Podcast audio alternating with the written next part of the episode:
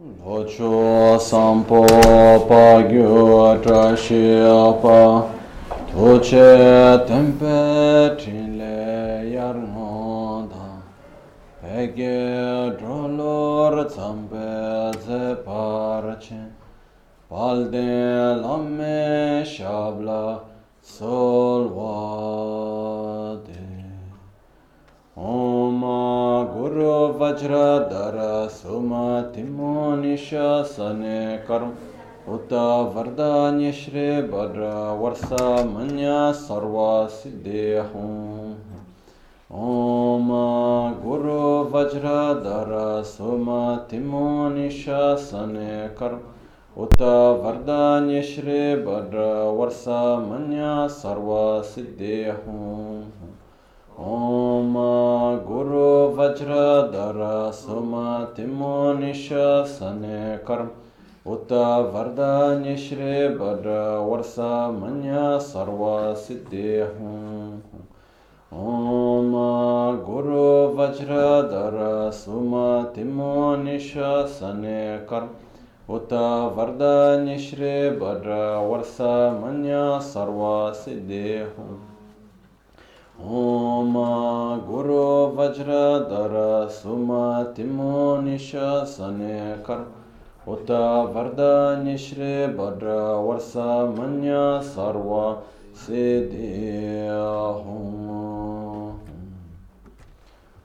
धागे जेचुन लमा तुझे चे न्यमदा दाला तुझे सिक्सु सु गिवे शेसान दाला तेंदु सु Oyong sunge nawa tse doso, tse je ningne sowa debe tse, de chen korlo beso lekshon, yela sambe dede malyopa, geme lunge drubra jingil, sonyi sodan dik dun shape tse, dunge namke yinsu lekshon, labchen sonyi yonso zopa dan, chera nye dun chamra jingil, chancho parge ninsen tukun tu, nyo peme siwro lekshon, chen chu drupay gegen kun shi shi kengen de la drupra jingil dagi lona cho la chokpa dan che mi samjor ngenpa shiwa che dan tumpe de de mal eme lungi drupra jingil dorna tengne tsira tamchet techi pardo ne kab tamchet tu rese kyamne lama kele tukje chenge dala sikso so gongyab drewe nyamta dachal Chetsun lame tu che rab gongne, kudan sungi nawa drame tu, nyamsu nyume kesan top rasho, kewa kundu yanda lama, drame cheki pela lom che chin, sadan lamge yende rab sa, dorje changi kopa nyur to shung. Pakyuke kudan da gelu, pakyuke sundan da gema, pakyuke tudan da geyi, ten yerme çıktı çingiyalo. Makyuke kudan da gelu, makyuke sundan da gema, makyuke tudan da geyi, ten yerme çıktı çingiyalo.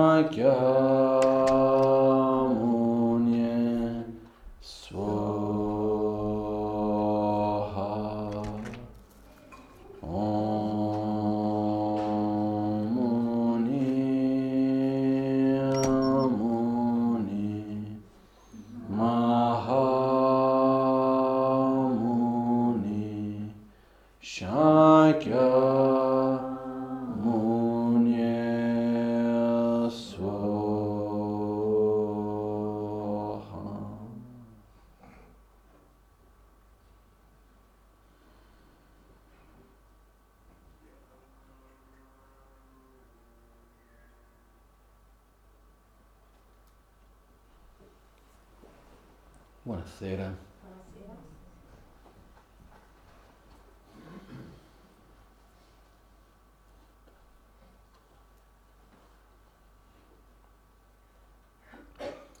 Mi veniva in mente oggi, come può abbassare leggermente il volume? So.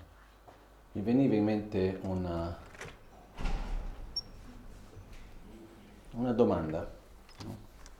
che è cosa fare quando non sappiamo cosa fare. Cosa fare quando ci troviamo? Cosa fare quando ci troviamo in una situazione che eh, le cose sono abbastanza diverse di quello di come noi ci eravamo aspettati, di quello nel quale noi siamo abituati a essere e a vivere, no?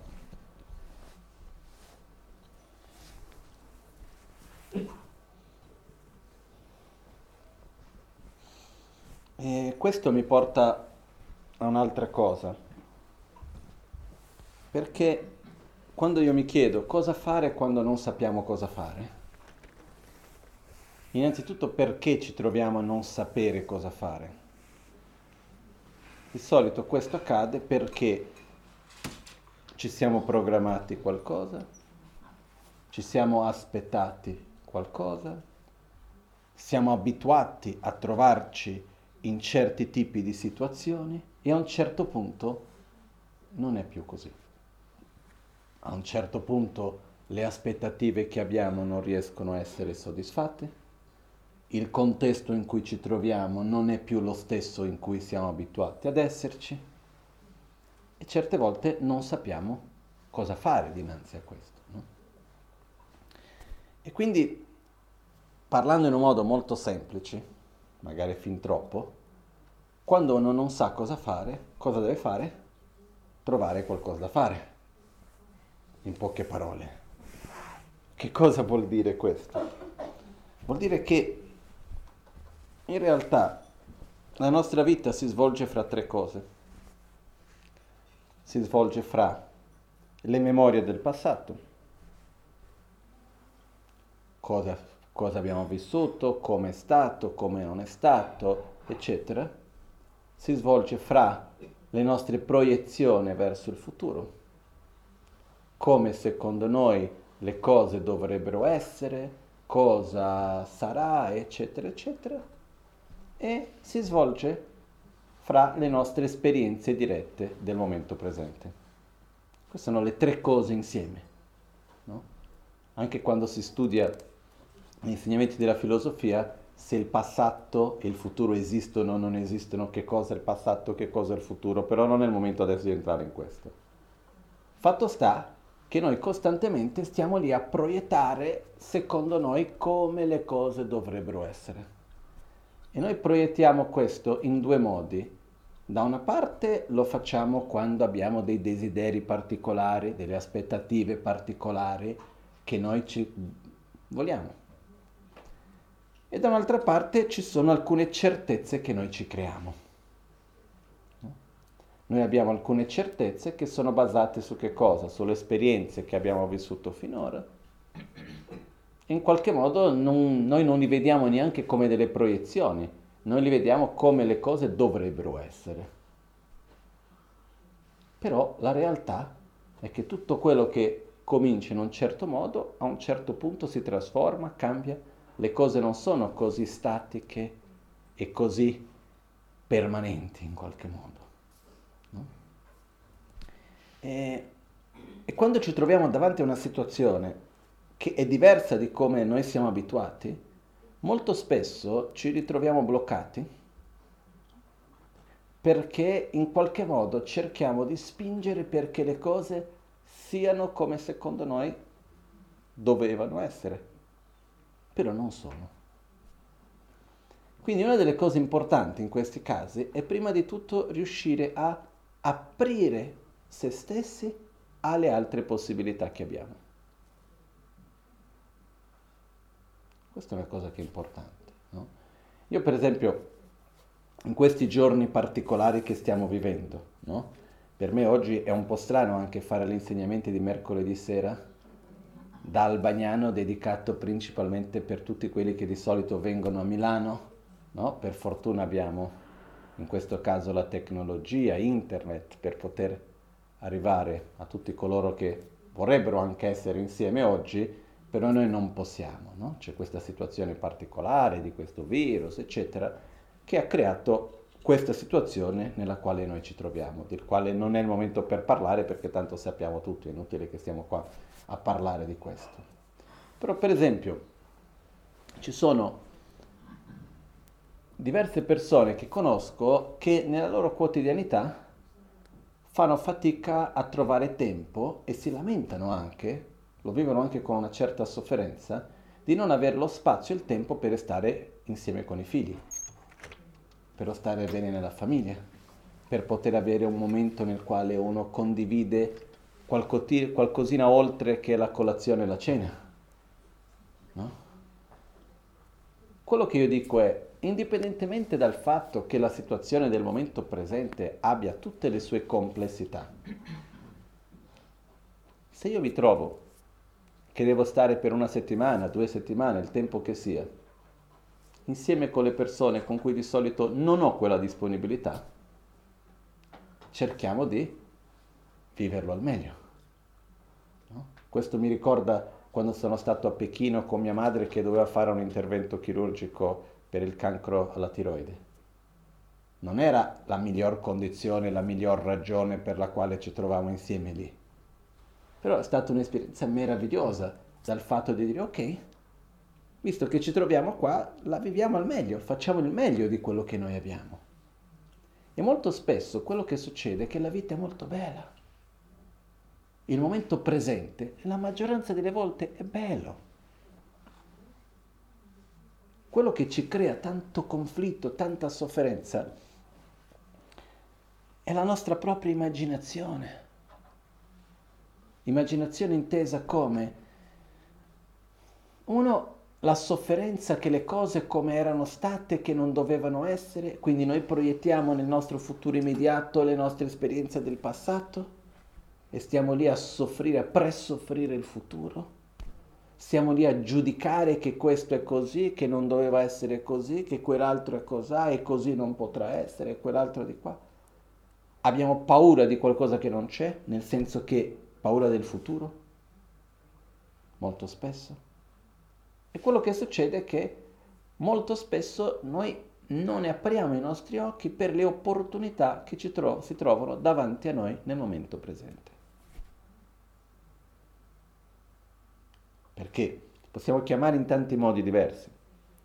No? Si può chiamare nel fatto di vivere nella memoria del passato, la immagine mentale di come le cose sono state, insieme con come le cose sarebbero dovute essere. Abbiamo allo stesso tempo una proiezione verso il futuro o la immaginazione di come è verso il futuro. E poi in mezzo a tutto questo c'è il vivere che si trova nel momento presente. Però quanto spesso riusciamo a vivere il presente?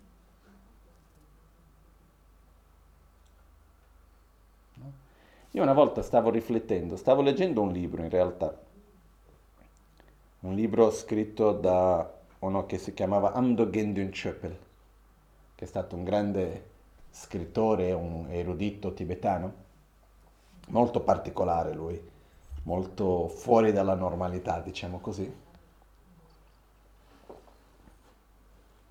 E lui a un certo punto parlava in questo libro del desiderio e del piacere. E una cosa che lui ha detto che mi ha fatto riflettere, adesso io non, non so il quanto sia quello che è stato scritto nel libro e il quanto sia la memoria di quello che io ho capito e delle mie riflessioni, ok? Sicuro che c'è un insieme fra le cose.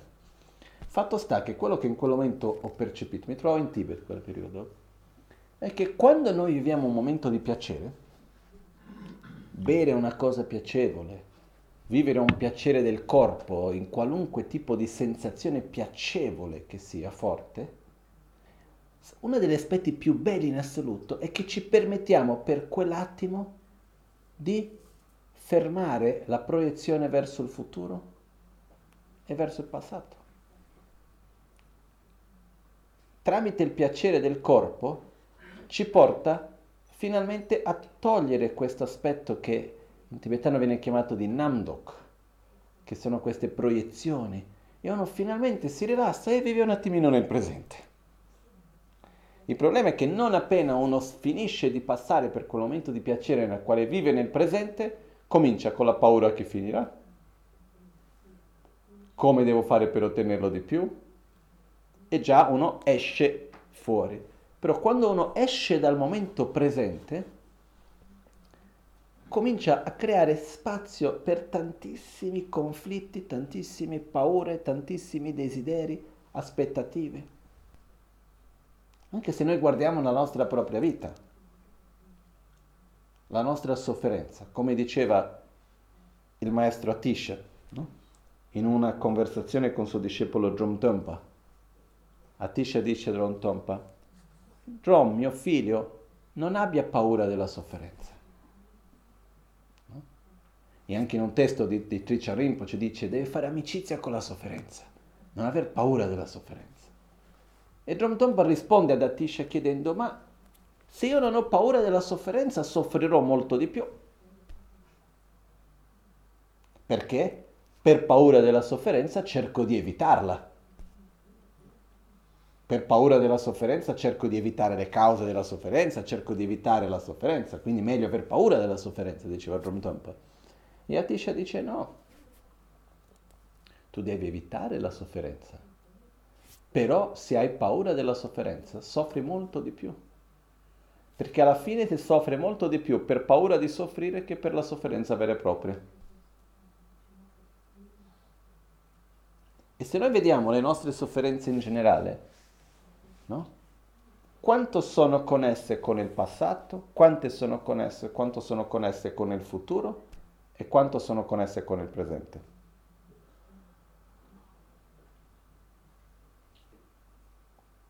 Effettivamente, anche in questo momento, con tutto quello che sta succedendo, quanto di questo, della sofferenza che ognuno vive, è, passata, è basata nella paura, nelle proiezioni e quanto è basata in un'esperienza diretta del momento presente.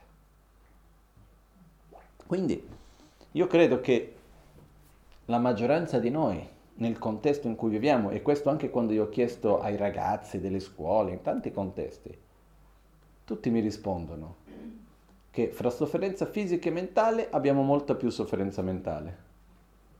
E all'interno della sofferenza mentale è molto di più verso il passato e il futuro che verso il presente. Perciò una delle cose importanti è prima di tutto essere consapevole che noi viviamo all'interno del nostro proprio paradigma. Però la difficoltà è che noi diciamo ok, ho capito, però comunque è reale come noi lo viviamo. È reale le sofferenze che noi abbiamo avuto nel passato, le memorie delle cose che abbiamo vissuto, che ritornano nel momento presente. Noi le viviamo come reali, senza ombra di dubbi. E se qualcuno cerca di dirci, ma guarda che non è stato proprio così, ma guarda che le cose non sono necessariamente in questo modo, noi cosa diciamo? Ah, grazie per aprirmi una nuova visione del mondo? O andiamo contro dicendo no, guarda che non è così, che cosa stai dicendo? Ci mettiamo nella difensiva o nell'attacco. Di solito è quello. Perché non può essere che quello che io sto soffrendo, sto soffrendo per una stupidata che per la mia immaginazione. Non può essere vero che io sto soffrendo per la mia immaginazione o per una memoria. Io devo stare soffrendo per qualcosa di concreto. Quando una maggioranza delle volte noi soffriamo molto spesso per che cosa? Per un ricordo o per una proiezione, un'immaginazione. No? E ehm, una delle grandi qualità quella che di riuscire a vedere che ogni momento che noi abbiamo, ogni situazione che noi abbiamo, se ben direzionata, è meravigliosa. Noi abbiamo tutte le condizioni favorevoli. In questo momento dove siamo? Anche quando questo negli insegnamenti di Logion viene messo con molta, molta chiarezza, no? il fatto che in realtà noi abbiamo tutto, che cosa ci manca? Ci manca un obiettivo chiaro. Quello che ci manca è la chiarezza di che cosa vogliamo fare. Quello che ci manca è una direzione che diamo alla nostra vita. Quello che ci manca è vivere la vita non come un fine in se stesso, ma come un mezzo per qualcosa che trascende il nostro io e il nostro mio. Avere un obiettivo maggiore nel quale quello che io faccio è a servizio di qualcos'altro. Perché purtroppo, quando noi ci mettiamo con i nostri, come si dice, le memorie del passato, le aspettative del passato corrisposte o non corrisposte, le nostre proiezioni verso il futuro, eccetera, eccetera. Girano intorno a che cosa tutto questo? All'autogratificazione. Girano intorno a cosa io voglio, come deve essere per me, cosa che io non voglio, cosa voglio io evitare, che cosa io ho fatto, che cosa ho vissuto, che cosa hanno fatto per me. Gira intorno a quello. No? E più è forte questa ossessione che abbiamo all'autogratificazione dell'io e del mio, alla fine più soffriamo. Più ci troviamo lì in questo stato di incertezza, insicurezza, no? Anche la nostra propria soddisfazione, la nostra propria felicità. Una cosa che per me personalmente mi sembra abbastanza chiara più forte è questa nostra ossessione, più forte è il nostro attaccamento all'autogratificazione, più debole è la nostra felicità, più fragile è il nostro stato di felicità. Più riusciamo ad avere un obiettivo che trascende l'autogratificazione, dove l'obiettivo non è il io, ma è a che cosa io servo, è qualcosa che va di più di me, meno fragile è il nostro stato di felicità. A me mi piace sempre ricordare la storia di questo meditatore che l'hanno messo in prigione. Lui aveva un obiettivo maggiore.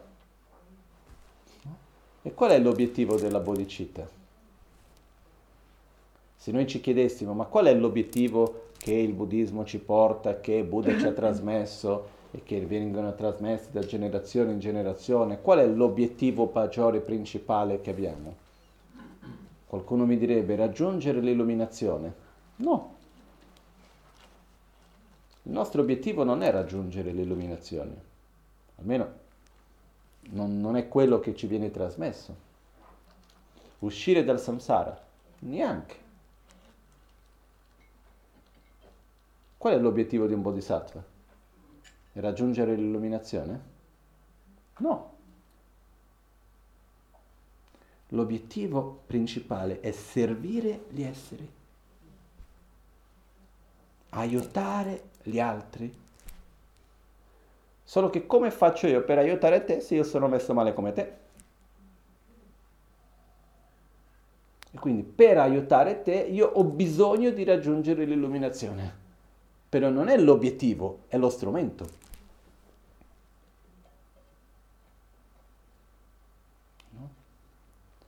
quando si dice in tutte le preghiere tempa da Giove tempa da Giove in tanti momenti, si mette come l'obiettivo principale di tutto quello che noi facciamo.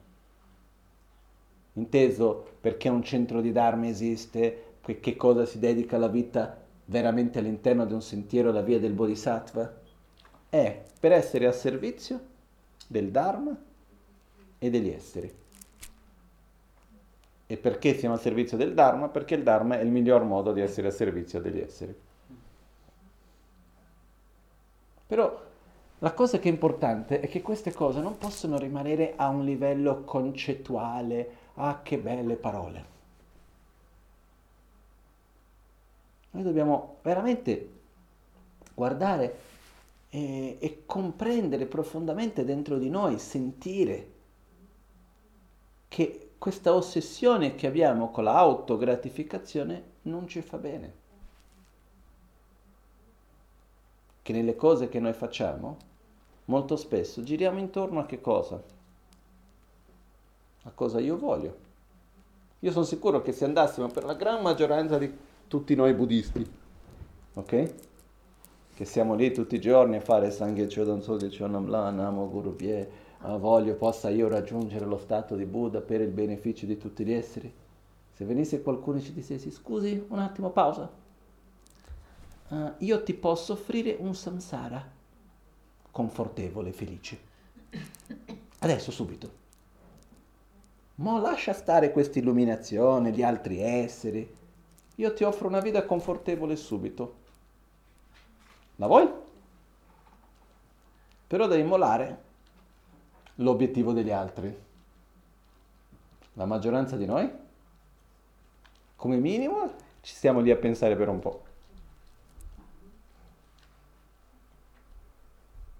Qualcuno dice, se prendo questo poi se mai posso aiutare qualcuno. Il nostro obiettivo non è raggiungo l'illuminazione così starò bene finalmente e una volta che sto bene semmai aiuto qualcuno.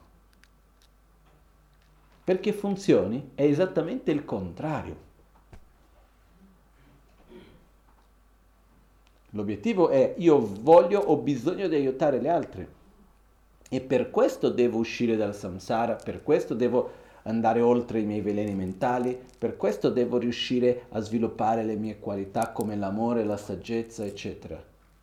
Perché se è solo per me, la realtà è che l'obiettivo dell'io e del mio non dà forza abbastanza per riuscire a fare questo.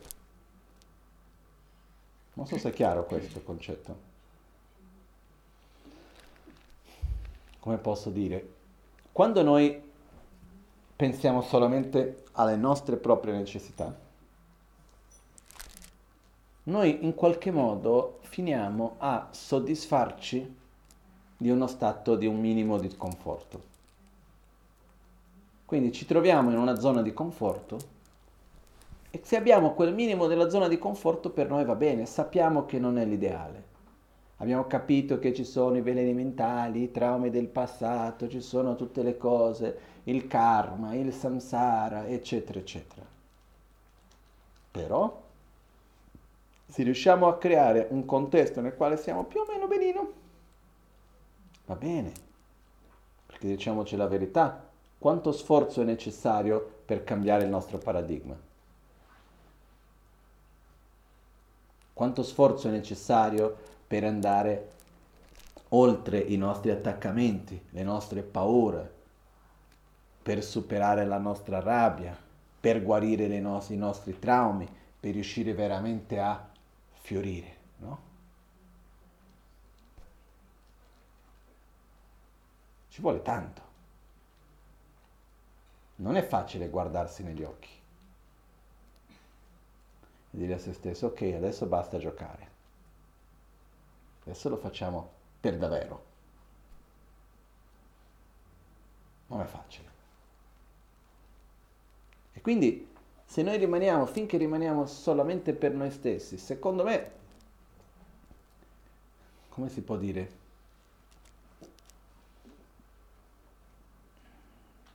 nel mondo in cui viviamo diventa ancora più difficile. Perché se noi vediamo in tanti contesti religiosi, spirituali, quello che succedeva era questo. Uno va a evidenziare il quanto la vita qua è, è brutta, cattiva, difficile, tutte le sofferenze, dice ok, vuoi star bene? Fai questo, quello, quell'altro e vedrai che ti andrà tutto bene dopo la morte. No? Quindi vivi in un mondo difficile, di sofferenza, di dolore e tutto il resto, quindi dei, uno dei punti di forza delle religioni per tanto tempo qual è stato? La vita era molto difficile. Quindi era una vita di fatica, di sofferenza e tutto il resto. E quindi io almeno ti do un senso alla tua fatica. Dico, soffri adesso, però almeno dopo ti troverai qualcosa di bello. No? Quindi cosa succede? Ok, faccio tutto questo, però cosa succede quando invece la vita adesso non è così faticosa? Quando non devo faticare per mangiare, quando in realtà le cose che ho sono abbastanza, quando in realtà si sta abbastanza bene. Ma chi mi fa fare di stare lì, passare ore a meditare, a pregare, a cercare di capire la corretta visione della realtà, eccetera, eccetera, piuttosto che tante altre cose, quando in realtà io sto abbastanza bene. Non è che la vita sia così brutta. La vita è bella. Sì, ci sono un po' di menate di qua, di là, però io sto bene. Quello che voglio dire è che quando noi troviamo una zona di conforto, la nostra tendenza è rimanere lì, non è andare oltre. E uno dei problemi, tra virgolette, dei tempi in cui noi viviamo è che abbiamo una zona di conforto molto facilmente raggiungibile, viviamo, viviamo in una zona di conforto molto ampia. Quindi difficilmente abbiamo la necessità di veramente fare uno sforzo reale di uscire, perché tanto siamo lì e va più o meno, va tutto bene. Non so se è chiaro questo. Quindi, quello che succede è che per veramente riuscire ad avere la forza, la determinazione di andare oltre anche i nostri propri limiti, una delle cose fondamentali è riuscire a mettere come priorità non solo se stessi, ma anche gli altri. Però non è facile farlo, sicuro che no. Però è il concetto di chiedere qual è l'obiettivo della vita, che cos'è che dà senso alla vita. Io stavo pensando molto a questo in questi ultimi mesi. E mi è venuto questo pensiero quando ho già raccontato qualche volta, qualche, un paio di mesi fa più o meno, credo, quando è stato che sono andato a Cesena, non mi ricordo adesso esattamente, più o meno un paio di mesi fa, ma anche meno. Ero in un incontro con persone che avevano avuto incidenti molto difficili, eccetera, uh, e una signora, sì, a gennaio, e una signora mi chiese qual è il senso della vita, perché io stesso non lo trovo, no? E mi sono messo a pensare su questo e riflettendo ancora di più, per me quello che dà senso alla vita, quello che fa con che la vita non sia un fine in se stesso, perché la, se la vita è un fine in se stesso è molto noioso. Eh, o la vita è un fine in se stesso, quindi devo sopravvivere e quando c'è fatica per sopravvivere un più, c'è un po' più di intrattenimento, per modo di dire. Perché se la vita è un fine in se stesso, se il nostro punto è sopravvivere in un modo confortevole, alla fine cosa facciamo? Cerchiamo semplicemente di evitare le sofferenze, cercare un po' i piaceri, qua non mi piace vado lì, quello non mi piace non lo vedo più, quella cosa mi piace cerco di averla e giriamo intorno a questo. Quando invece riusciamo a vedere che c'è qualcos'altro, che la vita è uno strumento, per che cosa? Per metterci al servizio, per servire tutti gli altri, per servire ogni essere. Perché se noi ci chiediamo un Buddha, un Bodhisattva, i nostri maestri, loro sono a servizio di chi? Gli esseri. Chi sono gli esseri? Noi. Ognuno che abbiamo intorno a noi. Perché che si fa un centro di Dharma, questa fatica enorme che c'è dietro di un centro di Dharma? per cercare di servire gli esseri con il Dharma. Si possono servire gli esseri in tanti modi, si può aiutare materialmente, si può aiutare fisicamente, si può dare affetto, si può dare conoscenza. Però il Dharma è una delle cose più preziose, è una di quelle cose che ha più beneficio in assoluto. E uno dei punti fondamentali che anche a Borobudur stavo parlando questa volta che mi è venuto è che quando parliamo del senso della nostra vita, noi non siamo qui per essere speciali. Perché molto spesso io sento questa cosa, ah, qual è il senso della vita, la missione della mia vita? E molto, in un certo modo c'è quella cosa che ognuno magari cerca ogni tanto di avere una missione speciale. Ah, io voglio avere questa missione, io ho una cosa. No. Noi dobbiamo essere al servizio. Dobbiamo servire gli altri, come si dice in tibetano, tempa da drovetuntu, essere al, al servizio del Dharma e degli esseri con i mezzi e le risorse che noi abbiamo. E porre la nostra attenzione, cosa vuol dire essere al servizio? Essere devoti, mettere la nostra attenzione verso l'altro. Perché finché la nostra attenzione, finché la nostra energia è centrata verso il io e il mio, noi non riusciremo veramente a servire gli altri. Noi possiamo credere che ok è carino e mi sento bene se io sto servendo gli altri. Certe volte noi stiamo servendo noi stessi pensando di servire gli altri. Eh? Dipende dove va la mia energia. Se la mia energia è direzionata verso me stesso e io vedo che per me io devo fare qualcosa per gli altri, no? come a me mi è già capitato un paio di volte, questo è, è, è ilario. Io c'è una cosa, se io non sto bene, quello che ho bisogno è un po' di silenzio. Ok? Io ho questo mio modo naturale di essere che se io non sto molto bene o vado a cercare qualcuno con cui parlare qualcosa, però la maggioranza delle volte lasciatemi un pochettino di tempo di silenzio che io vado, mi, mi rigenero da solo. No? E non ho bisogno di dire che cosa sto sentendo, il perché, cosa c'è, cosa non c'è, no? Mi è già capitato diverse volte, negli ultimi tempi non tanto, ma in passato diverse volte è capitato che non stavo tanto bene c'è qualcuno che dice, ah ma cosa, cosa c'hai? No, no, no, lascia stare. No, ma dimmi, no, che cosa hai? Ma non ho bisogno di dire, ma di... E poi l'altro rimane male, si arrabbia perché tu non gli vuoi dire che cosa hai. Dico, ma io non ho bisogno di dire. Quindi devo uscire dal mio malessere perché? Perché devo aiutare te che ti sei arrabbiato con me perché io non ti ho detto quello che avevo. Quindi tu non vuoi aiutarmi. Perché poi l'altro si arrabbia che tu non mi permetti di aiutarti. Con tutto quello che fai per me, poi quando tu hai bisogno non mi permetti di aiutarti. Io ti permetto di aiutarmi, stando zitto. Senza venendo per forza a dover dire questo, fare quell'altro. Solo che certe volte, io ho visto questo in tante situazioni, noi vogliamo aiutare l'altro, non per quello che l'altro ha bisogno, ma perché io devo aiutare l'altro.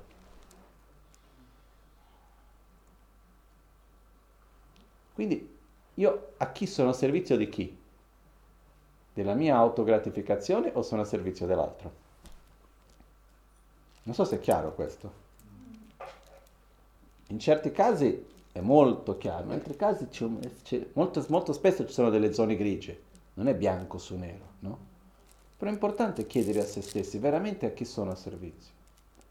Io mi ricordo una volta che ero, ero in Tibet e mi sono trovato davanti a una situazione difficile, ho dovuto riflettere tanto, ci è voluto sforzo, per capire che la miglior cosa che potevo fare in quel momento non era, fa- era far nulla. Perché qualunque cosa avessi fatto, anche se mi dava una sensazione di star facendo qualcosa, per l'altro peggiorava la situazione. Quindi dovevo capire che in quel momento la miglior cosa che potevo fare era non fare. Però c'è un attaccamento a fare certe volte, perché noi vogliamo fare per l'altro, certe volte non per quello che l'altro ha bisogno, ma perché noi abbiamo la necessità di voler fare. Perciò è molto importante osservare dov'è la nostra energia, qual è la nostra priorità. È nel vedere l'altro o è nel sentirci bene perché stiamo facendo qualcosa per l'altro? Che voglio dire, fra tutte le cose che possiamo farci per sentire bene, aiutare l'altro fra tutte le cose egoistiche è una delle migliori. No? Però comunque nel profondo c'è una differenza. E quello che succede come viene detto negli insegnamenti dell'addestramento mentale, lelentamche ciklada, kun la kadrin chewa gom, tong le nibo pel marchang, lempe koren rang ne tsam, teni long la kyom percha. Però rimaniamo per le prime due linee. Lelentamche ciklada riconosce il colpevole di ogni cosa. Chi è il colpevole di ogni cosa? È l'ossessione all'autogratificazione. È il colpevole di ogni cosa, delle nostre frustrazioni, delle nostre paure, dei nostri conflitti, eccetera, eccetera. Kun la kadrin chewagom. La soluzione viene nel prossimo verso. Familiarizzati, medita, familiarizzati sulla gentilezza di tutti gli esseri. La parola kadrin in tibetano è una parola che è un po' difficile da tradurre, perché vuol dire gentilezza non nel senso che gli esseri sono gentili, ma nel senso di io ho gratitudine per te, verso di te, perché tu sei che cosa nei miei confronti? Io non, non, non so la parola in italiano quale sarebbe il termine, ma vuol dire quando tu mi dai qualcosa, quando tu riesci veramente a fare qualcosa che è importante per me, io sono grato. No? Ho un riconoscimento e ho gratitudine. Quindi quando io ho gratitudine, quello che riceve dall'altra parte è questa cosiddetta gentilezza, che la parola gentilezza non è la traduzione ideale, lontano di essere la traduzione ideale di Kajin. Però la parola sarebbe più giusto tradurre familiarizzati nella gratitudine verso tutti gli esseri. No? Nel sentire una profonda gratitudine verso tutti gli esseri. Però quando si dice sentire gratitudine, no? io per esempio molto spesso ringrazio. E molto spesso succede che qualcuno viene e dice no, là, ma non mi devi ringraziare. Io non ti devo ringraziare. Per ringraziare è il modo in cui io manifesto che quella cosa è importante per me, che mi fa piacere, che sono contento di quella cosa. Io non ringrazio perché sono nel dovere di dover ringraziare te per quello che fai. Io ringrazio come un modo per manifestare mia gratitudine, che vuol dire un modo di manifestare che io ricevo, che sono contento di quella cosa. Perciò la parola in tibetano kajin, qua, in realtà ha un doppio senso alla, alla, alla due, alle due direzioni, alla direzione del eh, sentire gratitudine verso l'altro, ma vuol dire anche che noi riceviamo tanto dall'altro verso di noi. Ok? Perché questa cosa, questa stessa parola può essere utilizzata sia nel fatto di quello del sentimento che ho, sia nel contesto di quello che io ricevo dall'altro. Ok? Tu sei una persona molto buona, molto gentile, molto generosa.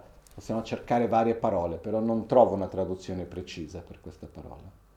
Perciò dice, riconosci col- colui che è il colpevole di ogni cosa e familiarizzati nell'essere, nell'essere grato a ogni essere.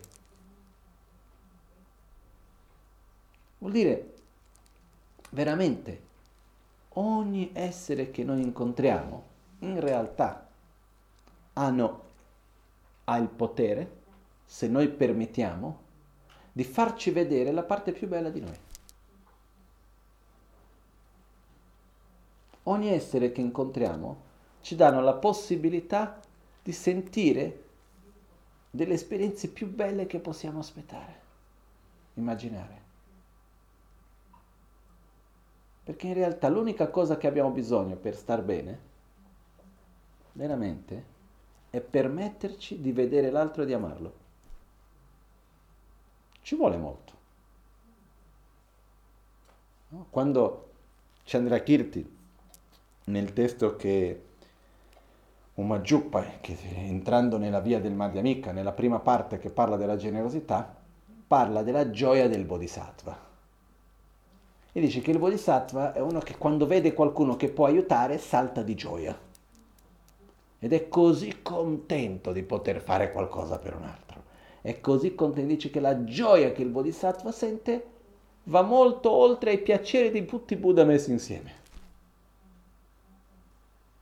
Nel senso che è il sentimento che viene di questo, di questo amore, di questo sentimento di amore inteso come maitra, inteso come l'attrazione per la felicità dell'altro. E quando noi ci permettiamo di vedere l'altro e di desiderare la sua felicità in un modo non concettuale e profondo, quello ci dà una gioia che io personalmente non ho mai trovato nulla di simile. Quei, quei momenti preziosi, rari, in cui uno riesce a connettersi veramente con questo sentimento, danno una sensazione interiore di significato, di, di gioia che è molto molto particolare. E chi è che ci permette di vedere questo? Chi è che ci permette di entrare in contatto con la qualità più bella in assoluto che noi abbiamo? Sono gli altri. No? Noi abbiamo la tendenza di avere tanta gratitudine verso i nostri maestri, verso i guru, verso il guru, verso il Buddha, eccetera. Però è molto chiaro negli insegnamenti che dice che la stessa gratitudine che noi dobbiamo avere verso il guru e verso il Buddha dobbiamo avere verso ogni essere senziente. Che per lo sviluppo spirituale ci sono due campi di meriti. Campo di merito non è inteso come un, uh, un, gruppo di Buddha, il campo dei meriti, ci sono tutti i Buddha messi insieme come se fosse un campo di tanti Buddha. Campo è inteso come terreno, un terreno fertile dove si può piantare qualcosa. Il campo è inteso proprio come terreno, come una terra fertile. Campo dei meriti vuol dire una terra fertile dove piantare i semi di azioni virtuose il seme dei meriti. ci sono due, gli esseri sacri e gli esseri senzienti. Sono questi due. E ogni persona, ogni essere che noi incontriamo è tanto prezioso come incontrare un Buddha. Perché noi facciamo fatica a vedere questo? Perché facciamo fatica a vedere che un qualunque essere che noi troviamo è, ta- è, pre- è tanto prezioso quanto il nostro proprio guru.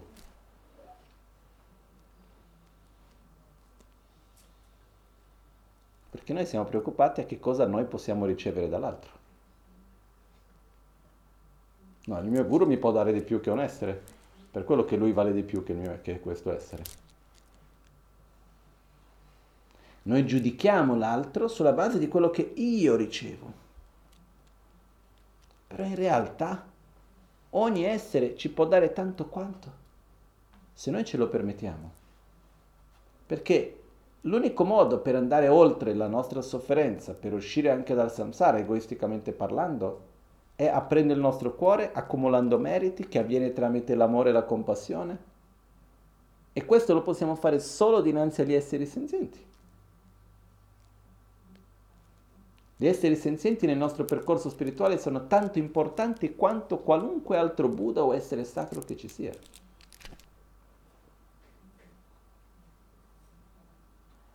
Però dove sono gli esseri senzienti, no?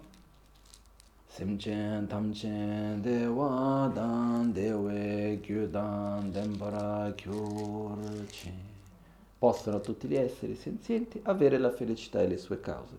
Ma dove sono questi esseri? chi sono? A cui noi desideriamo a principio la felicità. Sono in ogni persona che incontriamo e che giudichiamo. Perché noi siamo pronti, eh?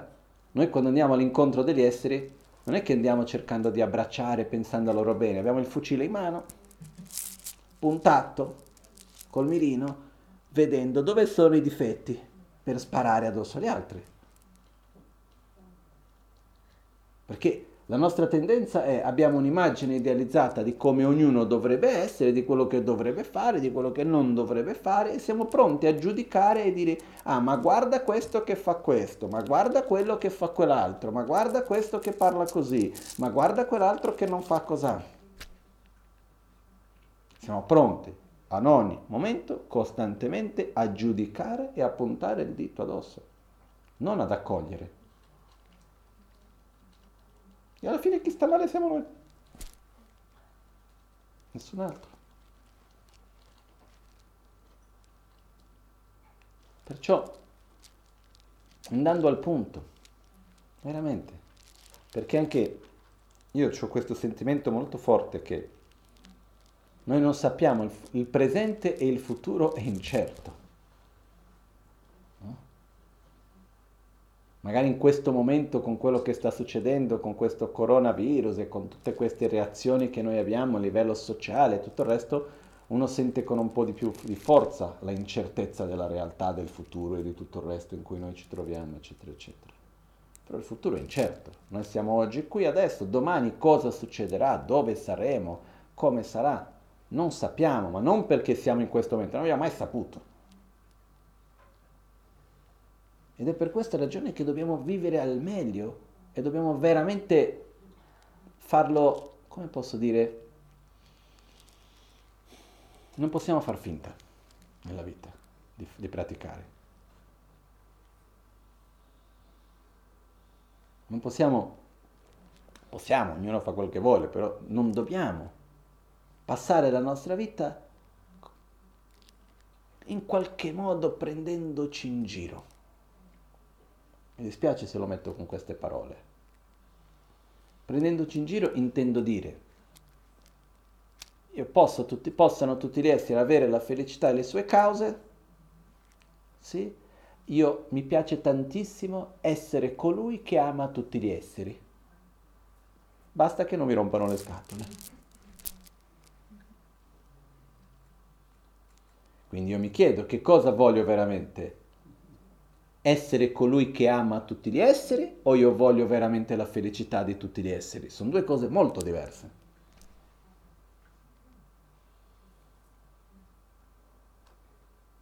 Perché quello che noi abbiamo costantemente l'esempio, in tutti gli insegnamenti si ripete costantemente dei nostri maestri, quelli presenti e quelli del lignaggio che andiamo a vedere la loro storia, si ripete pre- costantemente che cos'è?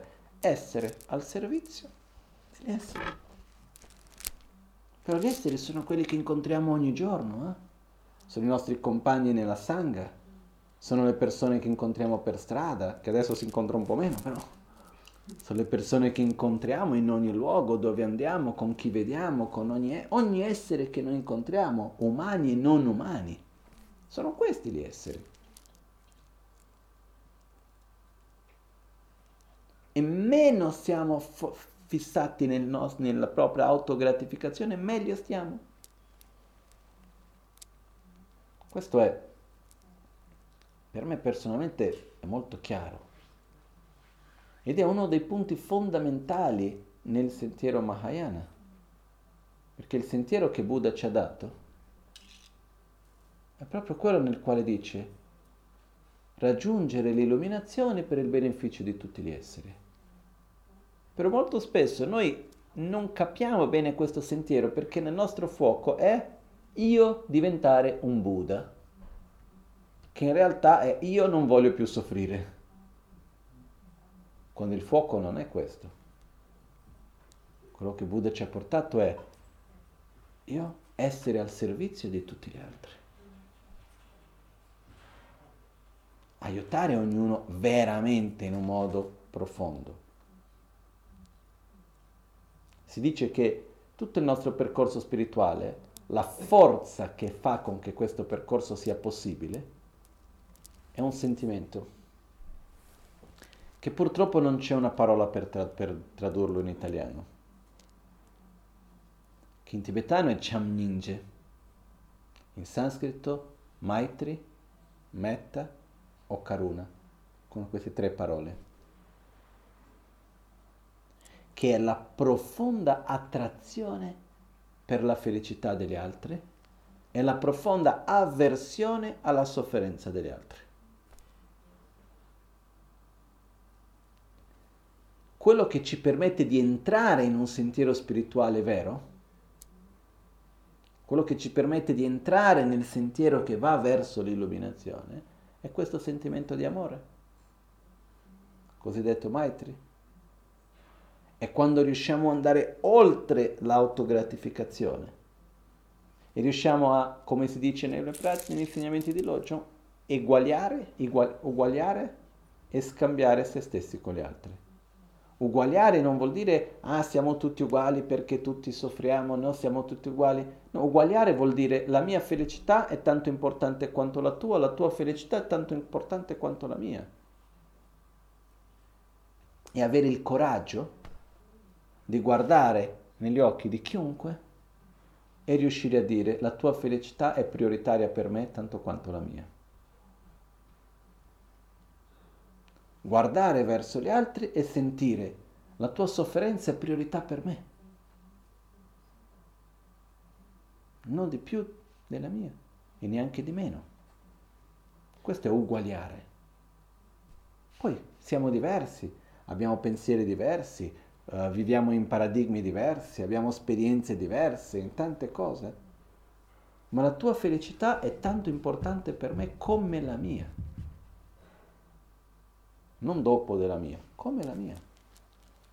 Perciò questo stato di uguagliare se stessi con gli altri è la base per riuscire dopo a fare tutto il resto del sentiero e questo nasce da che cosa? Da questo sentimento di amore no? che viene descritto sempre nel testo di Chandrakirti come l'acqua che è necessaria per far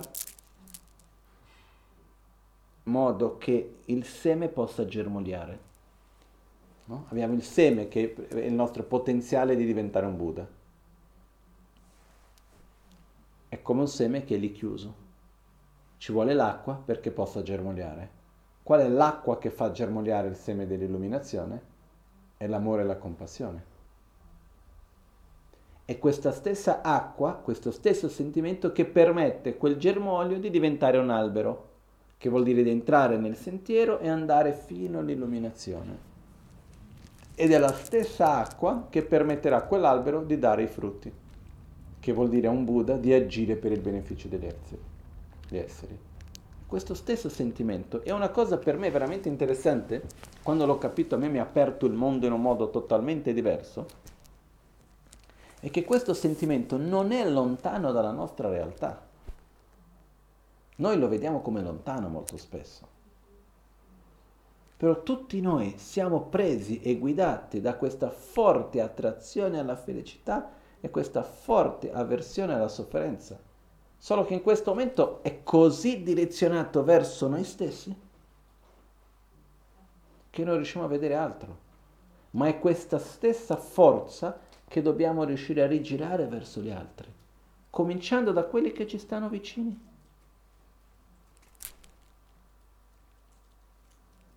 In altre parole, metterci a servizio degli altri. Io vivo per servire tutti gli esseri e non posso stare davanti a tutti gli esseri, quindi ci sono quelli più vicini a me e cerco di fare il meglio dentro le mie possibilità di poter essere di beneficio agli altri e arriviamo alla conclusione che il, me- il meglio che posso fare è anche sviluppare meglio me stessa. Perché se non ho pazienza, come faccio a aiutarti a avere più pazienza? Se non ho un sentimento più profondo di amore, come faccio a aiutarti a svilupparlo? Se non ho saggezza, come faccio a aiutarti a sviluppare saggezza? Impossibile. Quindi la nostra pratica spirituale come strumento di sviluppo spir- personale avviene proprio come uno strumento per metterci di aiutarci, aiutare gli altri, gli altri meglio. E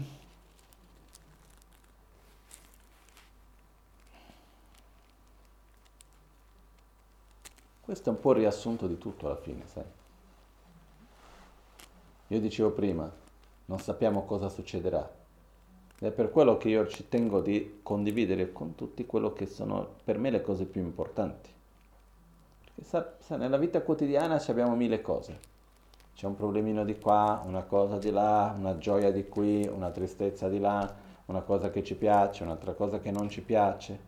E la vita va avanti, va avanti, va avanti, va avanti. Quando abbiamo visto, è finita. Mi ha avuto pochi giorni fa il funerale di un'amica. Dedichiamo le nostre preghiere, i nostri meriti anche di oggi a Maria.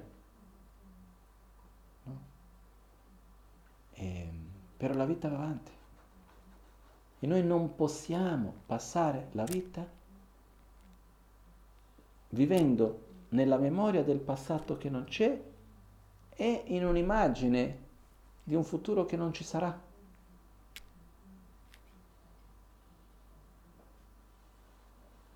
Perché poi alla fine è questo. Quanto spesso la nostra immaginazione poi dopo corrisponde con la realtà? Poco.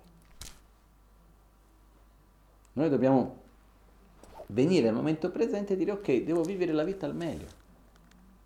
Non come un fine, ma come un mezzo. E il miglior modo per vivere la vita è permetterci di andare oltre a quello che io voglio per me e permetterci di porci a servizio degli altri. Che cosa posso fare io oggi che, che di maggior beneficio per gli altri? Non cosa io voglio. Non chiederci, ah io cosa voglio fare oggi? No, cosa io posso fare che è di maggior beneficio per gli altri? Cambia totalmente. Eh?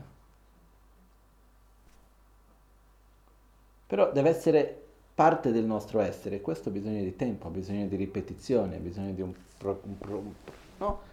un processo di familiarizzazione, per questo che qua Geshe Chekawa dice quindi la Kadrin Chewa Gom. Gom non è inteso solo come meditare, ma come familiarizzare, allenare se stessi alla gratitudine verso gli altri, a vivere a servizio degli altri.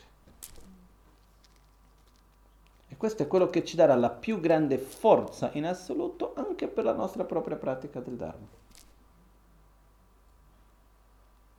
Quindi noi moriremo, non so quando, non so come, ma non importa. La cosa importante è nel momento che abbiamo qui questa opportunità di viverla veramente bene, di non passare tanto tempo veramente un po'... La parola giusta non è prenderci in giro, ma più che altro a girarci intorno allo stesso.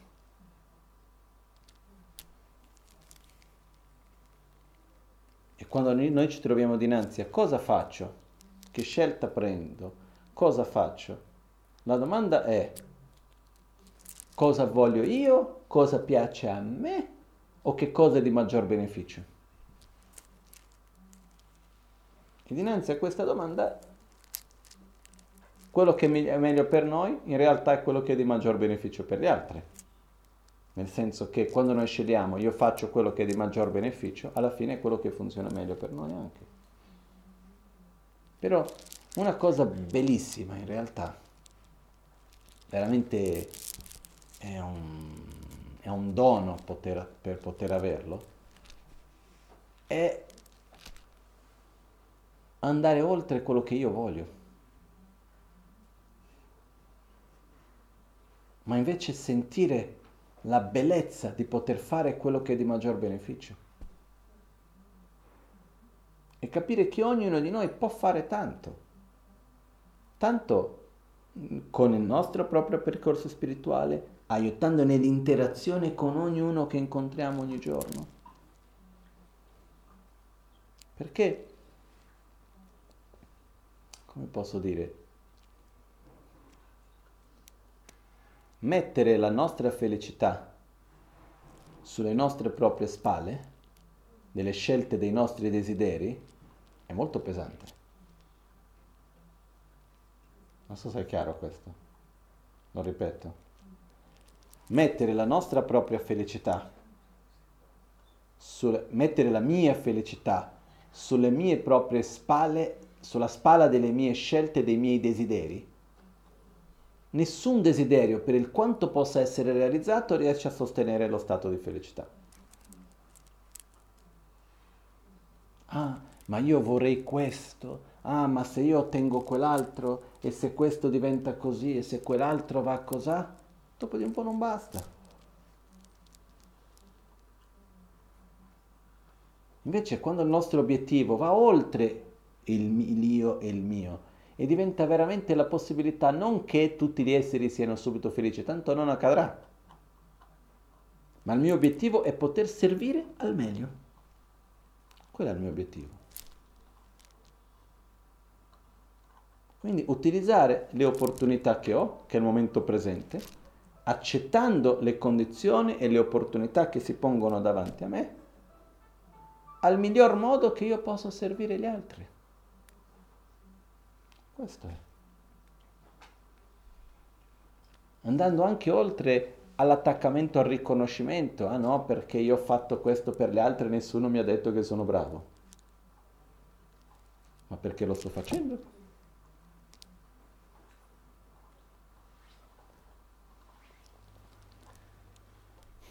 Quindi,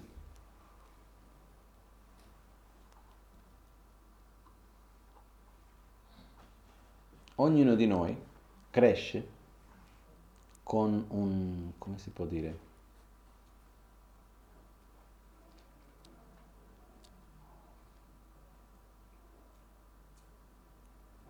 un film.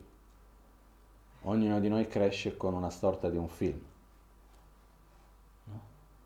Quello che noi dovremmo fare, quello come le cose dovranno andare, quello che noi vorremmo nella vita. Poi man mano che la vita si svolge, alcuni capitoli si realizzano, altri sono diversi di come che noi immaginiamo, però passiamo gran parte della nostra vita a vivere un film. Un film che non c'è mai stato e non ci sarà mai. Un film di quello che noi immaginiamo, di questo, di quell'altro, eccetera. Ed è strano perché noi abbiamo un forte attaccamento a questo film un forte attaccamento a questo film, sia quello che riguarda il passato. E questo per me sembra una follia, però è come noi siamo fatti. E, non è, e siamo un po' folli. Quando noi proiettiamo qualcosa, poi quella cosa non è come secondo noi dovrebbe essere. Quando viviamo una cosa e non riusciamo a viverla bene e dopo quella cosa passa, la lasciamo fluire, passare o rimaniamo attaccati? Rimaniamo attaccati.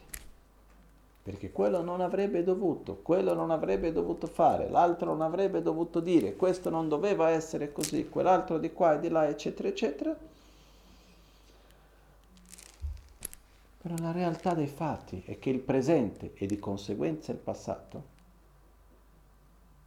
non è altro che una complessa interazione di una quantità infinita di cose che, noi, che va molto oltre la nostra capacità di controllo. No? È l'esempio che ho fatto tante volte della foglia che cade. La foglia cade in un punto, non è aleatoria la posizione in cui cade la foglia, è il risultato di una complessità infinita di parti. E noi certe volte spesso ci crediamo nella posizione di dover giudicare che la foglia non è caduta nel posto giusto. Che questa cosa non avrebbe dovuto essere così, che quella persona non avrebbe dovuto fare così. Quando quello che accade, quello che c'è, è il risultato di una complessa interdipendenza che va totalmente oltre la nostra capacità di comprensione. Anche il momento presente in cui noi viviamo è il risultato di tantissime, tantissime cose ed è pazzesco perché noi costantemente cerchiamo di trovare una causa, un colpevole per le cose che avvengono. Quando è una complessità infinita di cause che ci sono, di cose che interagiscono fra di loro. La domanda non è il perché questo è successo, la domanda non è perché tu mi hai detto cosa è successo, non doveva essere, la domanda è con quello che io ho oggi, cosa posso fare al meglio? Con la situazione che ho nel momento presente? Come posso agire al meglio? E dinanzi a questa domanda come posso agire al meglio è mettere la priorità. È quello che io voglio o quello che è di maggior beneficio? Qua ci sono due domande principalmente dinanzi alle scelte. No? Cosa devo fare? Quello che è più facile o quello che è di maggior beneficio?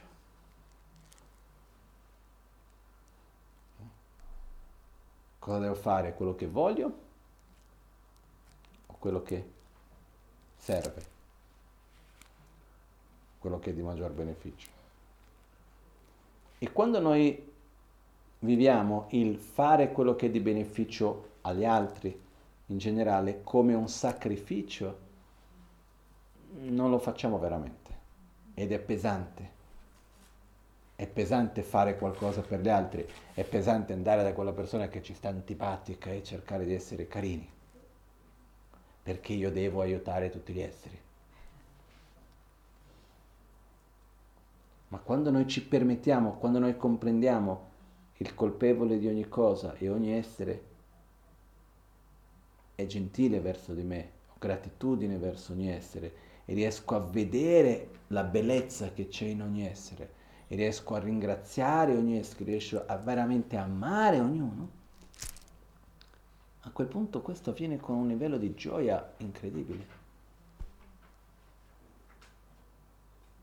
Perciò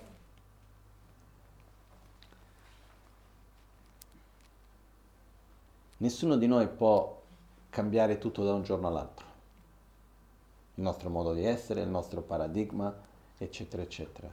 Noi quello che possiamo fare è, nei nostri incontri quotidiani, nei momenti che noi viviamo ogni giorno, scegliere se seguire certi condizionamenti o non seguirli, uno. Perché per il quanto che possiamo parlare adesso e avere chiarezza, sì, l'amore verso tutti gli esseri, carino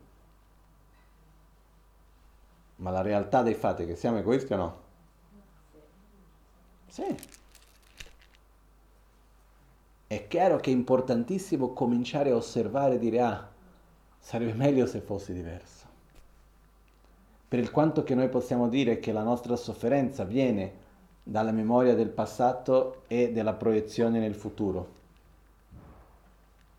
Questo è abbastanza per non farlo più? No. Però quello che possiamo cominciare a fare è che dà un potere enorme. Perché Geshe Chekava non diceva ami tutti, punto e basta. Lui dice familiarizzati con la gentilezza di ogni essere, familiarizzati con la gratitudine verso gli esseri. La parola è familiarizzati. Quindi, quando ci troviamo davanti a una situazione qualunque sia essa e vediamo i nostri, uh, come si dice, patterns, le nostre abitudini, i nostri uh, condizionamenti okay?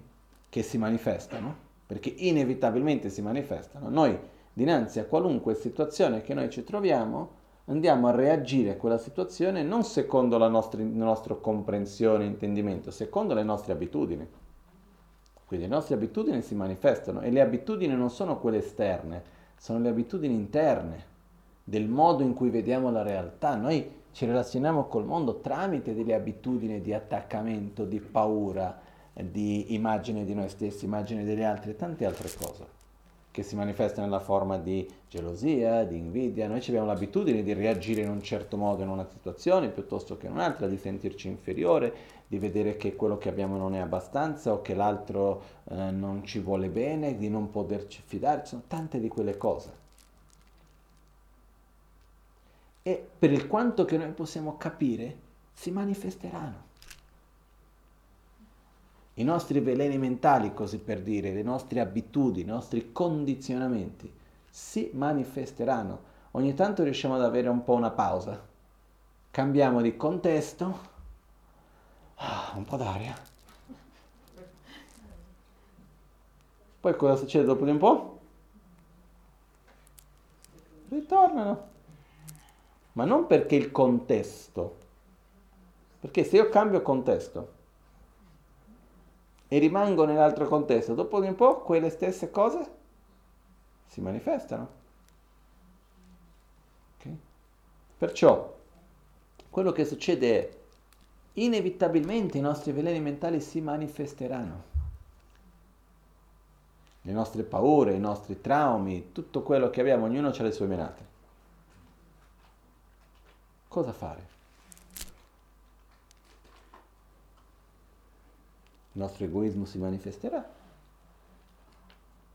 Il punto, secondo me, è quello di, prima di tutto, riuscire a osservare e non identificarci in questi stati. Io non sono la sofferenza, io non sono la gioia. Io vivo la sofferenza, io vivo la gioia, ma io non sono quello, io non sono la rabbia, io non sono questo, io non sono quell'altro. Questi sono i stati che vengono e poi dopo di un po' vanno. Ditemi voi, quando vi è mai capitato di avere qualunque emozione negativa che è durata per te sempre? Per il quanto sia difficile, quando sorge un'emozione negativa, dopo di un po' cosa succede? Passa. Dopo di un po' cambia in qualcos'altro. Io non ho mai visto nessuno che è stato triste per sempre. Qualcuno che c'è una cosa che lì. Quello che succede è che ci sono certi sentimenti che vengono, che vanno, poi dopo ritornano. Questo sì, questo vedo tantissime persone che hanno dei sentimenti, delle emozioni che non è che una volta finito, finito per sempre si manifestano, poi dopo si manifesta un altro e poi dopo sì, quello lì dopo di un po' ritorna a manifestarsi. Però quello che io vedo è che più noi materializziamo questi sentimenti, più ci lasciamo prendere, ci identifichiamo in questi sentimenti, più forti diventano. Più quando si manifestano noi riusciamo a non identificarci riusciamo ad avere la pazienza, anche se sembra che sia l'infinito, di ricordarci che sono impermanenti, passeranno, sono impermanenti. E questo momento prendere rifugio, in questo momento direzionare la nostra mente verso il guru, verso il Buddha, verso il Dharma, verso veramente ciò che è il nostro rifugio. E ricordarci, fra un po' passerà, fra un po' passerà e cercare di non manifestare quei sentimenti, quei veleni mentali nelle nostre parole, nelle nostre azioni, nelle nostre scelte. E più riusciamo a farli fluire senza seguirli, più deboli diventano. Più noi ci identifichiamo in questi veleni mentali, più forti diventano. Così è con ogni cosa. Invece, se noi riusciamo a identificarci negli aspetti che vogliamo sviluppare, gradualmente quelli diventano più forti. Siamo fatti così. Più ci identifichiamo in qualcosa, più forte quella cosa diventa. Come facciamo a identificarci in quello? Quando diciamo io sono così, io sono così, quando noi diciamo io sono triste, io sono questo, io sono quell'altro io sto sentendo quello, ma io sono già un'altra cosa. Cosa cerchiamo di fare nella pratica dell'autoguarigione? Di fare l'opposto. Io sono Amoghasiddhi, io sono Ratna Sambhava, io sono Akshobhya, io sono Amitabha, io sono Vairochana, io sono un Buddha, io sono un essere puro, quello che nel Tantra viene chiamato l'orgoglio divino. Portare risultato nel sentiero, identificarci con le nostre qualità. Ed è importante fare questo non solo quando noi ci sediamo a fare la sadhana, ma nella nostra quotidianità. Perché mm, è lì che poi dopo le cose si svolgono. La, la, la, sadhana è importantissima. Però è nel momento quando noi stiamo parlando con le persone, nella, nelle relazioni quotidiane che veramente dobbiamo manifestare identificarci con un certo modo di essere e di agire che vogliamo, vogliamo sviluppare. Quando io parlavo prima di essere a servizio degli altri, io so benissimo che la gran maggioranza di noi, a non sia che qua sto tutti i bodhisattva e non mi sono accorto,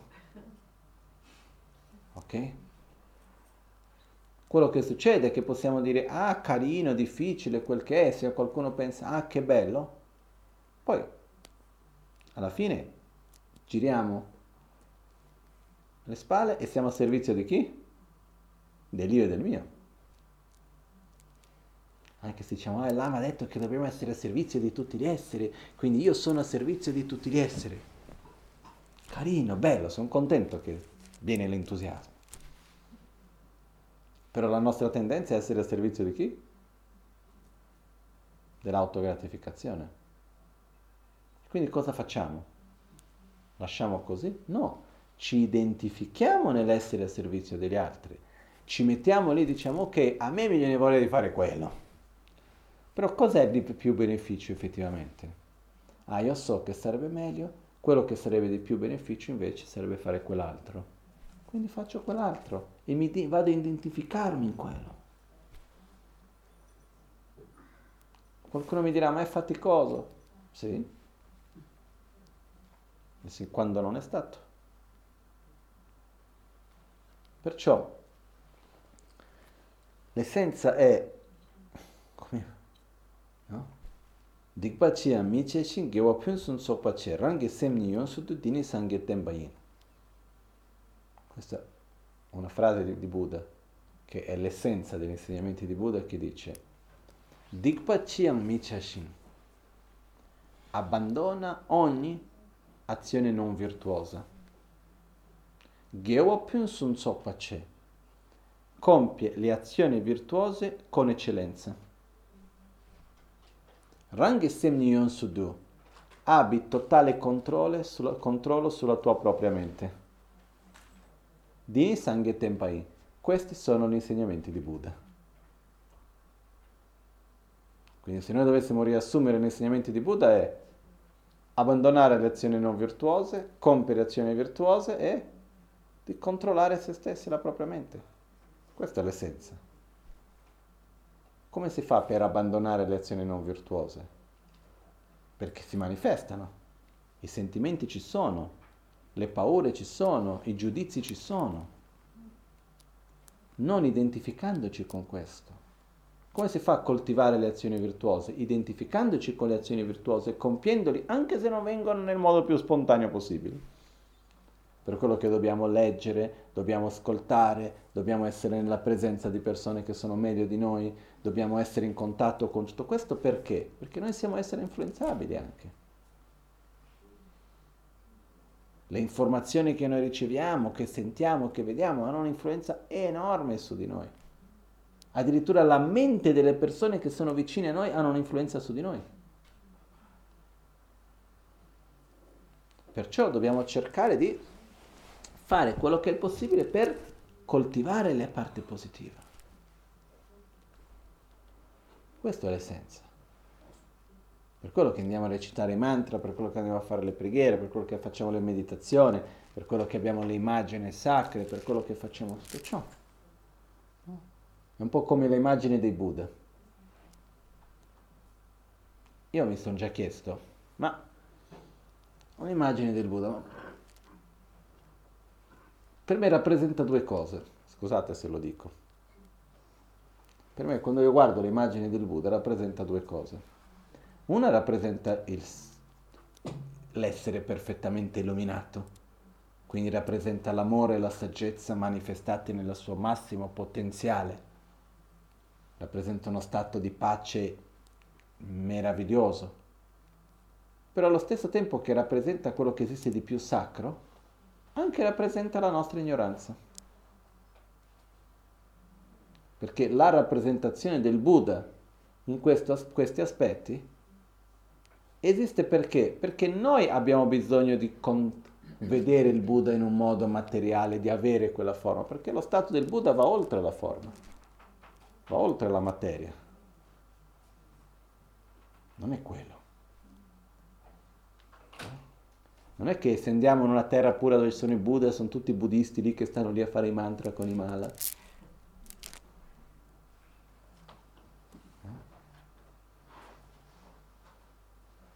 Non credo che se vediamo i Buddha un giorno che uno raggiunge l'illuminazione sono tutti Buddha simili alle tanche.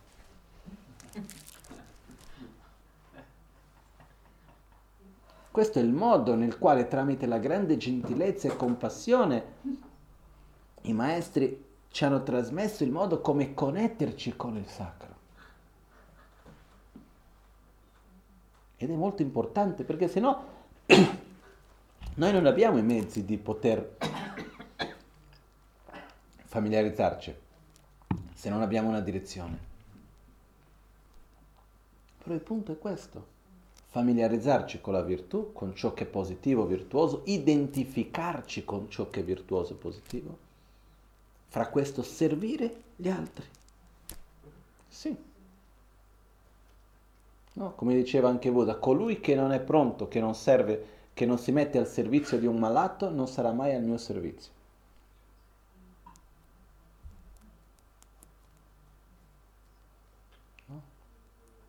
Neba là, adesso mi sfugge il verso preciso. Uh, Neba la nyegur mashuna la la nyegur mashubashino, qualcosa del genere. No? E quindi il punto è veramente non è spontaneo, non è facile, però è la direzione con cui ci familiarizziamo.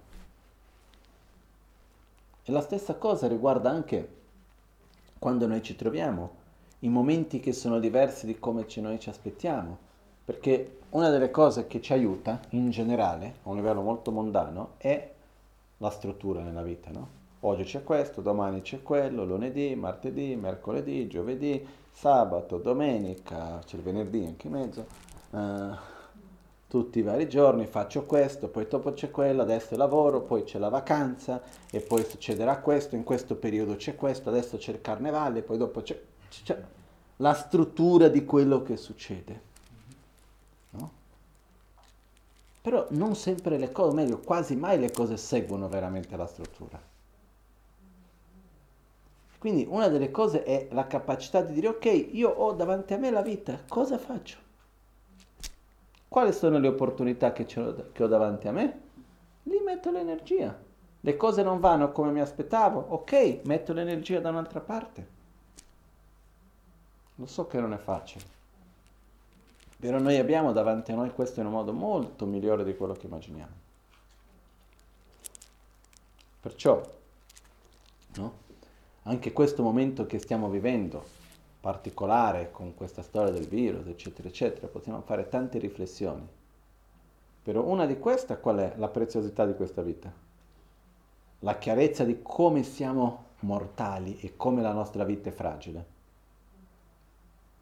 e rivedere un pochettino quali sono le nostre proprie priorità nella vita.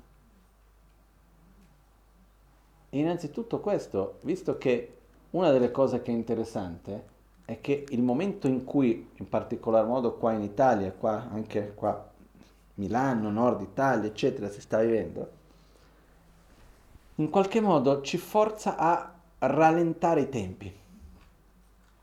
No? Quindi ok, non ci sono le scuole, non ci sono certe attività, diverse cose sono chiuse e quindi in qualche modo ho forza a rallentare i tempi. Io non posso andare dove voglio, non posso vedere chi voglio, ci sono certe cose che non posso fare subito, certe cose non si possono fare, eccetera. Questo ci forza a rallentare il tempo e anche a stare con noi stessi, stare con i nostri familiari, stare con le persone che stanno intorno a noi e semplicemente anche stare. E stare non vuol dire non fare niente, è tantissimo. Poter semplicemente stare e riuscire a, come posso dire, vivere questo momento, anche nella sua bellezza.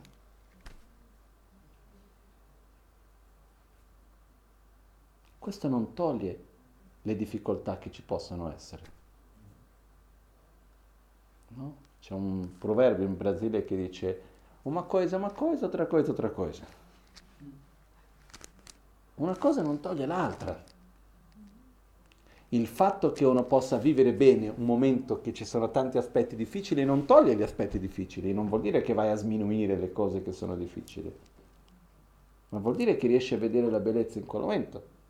È come una volta che abbiamo avuto un incidente in macchina in India, in pullman insieme con Rinpoche, un bruttissimo incidente, e quando siamo il pullman si è fermato ovviamente dopo che è sbattuto, è stato un brutto incidente, le persone che erano, sono scese dal pullman male, eccetera, Rinpoche si è fatto male, cose, si è rotto il braccio in sette pezzi, eh, eccetera, eccetera. Io sono volato davanti a una porta di vetro con la testa, la porta è caduta, per fortuna non si è rotto niente.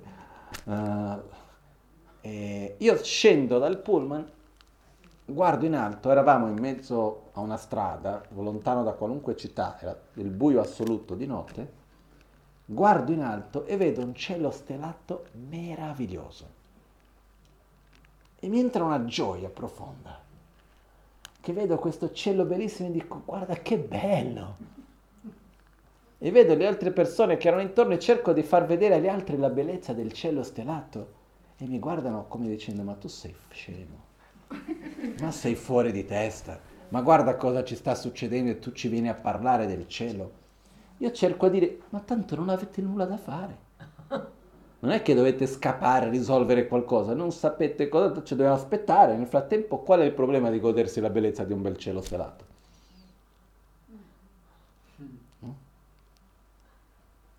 Una cosa non toglie l'altra. Non è perché io dico che mi godo la bellezza del cielo stellato che ti sto sminuendo la difficoltà del momento che sto vivendo.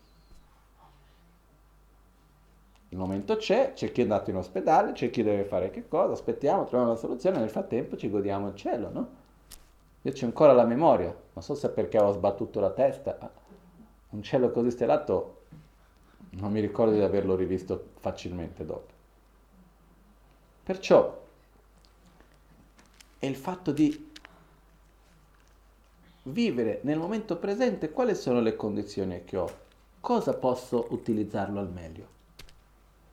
Quindi ritornando alla prima per domanda, per concludere, cosa fare quando non sappiamo cosa fare?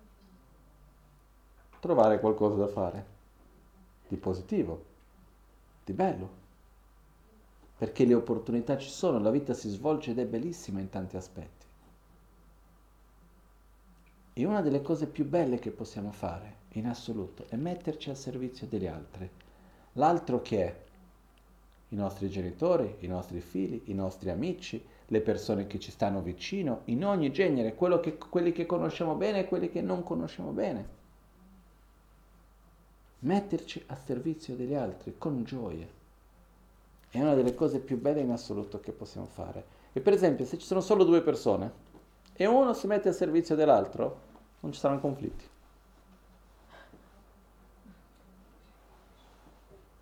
I conflitti vengono quando ci sono due persone e ognuno è a servizio di se stesso. Lì ci vuole poco perché ci siano conflitti. Quando uno si mette a servizio dell'altro, naturalmente quello porta armonia. Se siamo un gruppo e ognuno in realtà dà valore e si mette a servizio degli altri, dell'insieme, naturalmente non ci sono conflitti. I conflitti nascono da che cosa? Da questa ossessione di essere a servizio dell'io e del mio. Io voglio così, io voglio così, ma per me non va bene così, ma per me non va bene così. E naturalmente si comincia a creare tutte le difficoltà che ci sono. Quindi chiedersi cosa posso fare di meglio per l'altro. essere al servizio, no? come si dice in italiano? Essere un servente, giusto? Un, un servitore. Qual è la parola? Che serve a un servitore. Essere un servitore è una delle cose più nobili che possiamo essere. Una delle cose più belle che possiamo fare a tutti gli effetti. Poi se qualcuno dice ma io non voglio servire gli esseri, io voglio servire il mio guru, voglio servire il Buddha. Va bene. Chi è il capo del, tuo, del Buddha? Chi è il capo del guru? Ma chi è il guru? È a servizio di qualcuno o a servizio di se stesso? È a servizio degli esseri. Quindi alla fine se vuoi servire il guru deve servire gli esseri. Se vuoi servire il Buddha, devi servire gli esseri, perché loro esistono a servizio degli esseri. Quando qualcuno dice, ah, io voglio fare qualcosa per Rinpoche, per il centro no, ma per Rinpoche sì. No? no, io per Rinpoche farò qualunque cosa. Se qualcun altro mi chiede non lo so, ma se Rinpoche me lo chiede io qualunque cosa lo faccio. Bene. Ma Rinpoche è a servizio di chi?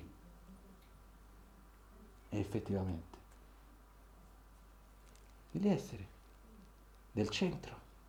Perché? Per tutti gli altri. Quindi alla fine Se io veramente voglio servire Rinpoche, qual è il miglior modo di servire lui? Servendo l'obiettivo che lui ha e coloro a cui lui serve o aiutando delle cose che a lui non è che siano così importanti? Anche se possono sembrare più gratificanti. No? Perciò è vero che ci vuole maturità per servire anche, perché uno non è inferiore se sta a servizio degli altri, è una cosa bellissima, è una cosa che dà nobiltà, c'è un aspetto di onore di poter servire.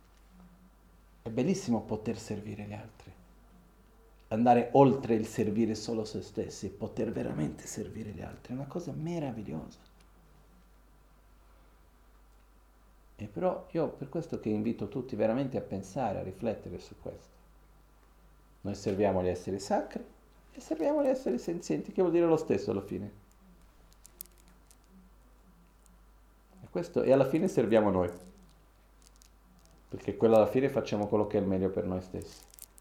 Però quando noi non abbiamo questa consapevolezza e siamo lì fissati nell'io e nel mio e a stare a servire solo noi stessi, alla fine dei conti che cosa succede? Che stiamo male, siamo in conflitto e quello non va bene, che cosa faccio e dove vado e non vado e cosa faccio e cosa non faccio e perché questo e perché quell'altro e questo non va bene e quell'altro non è così, siamo costantemente in questo giro.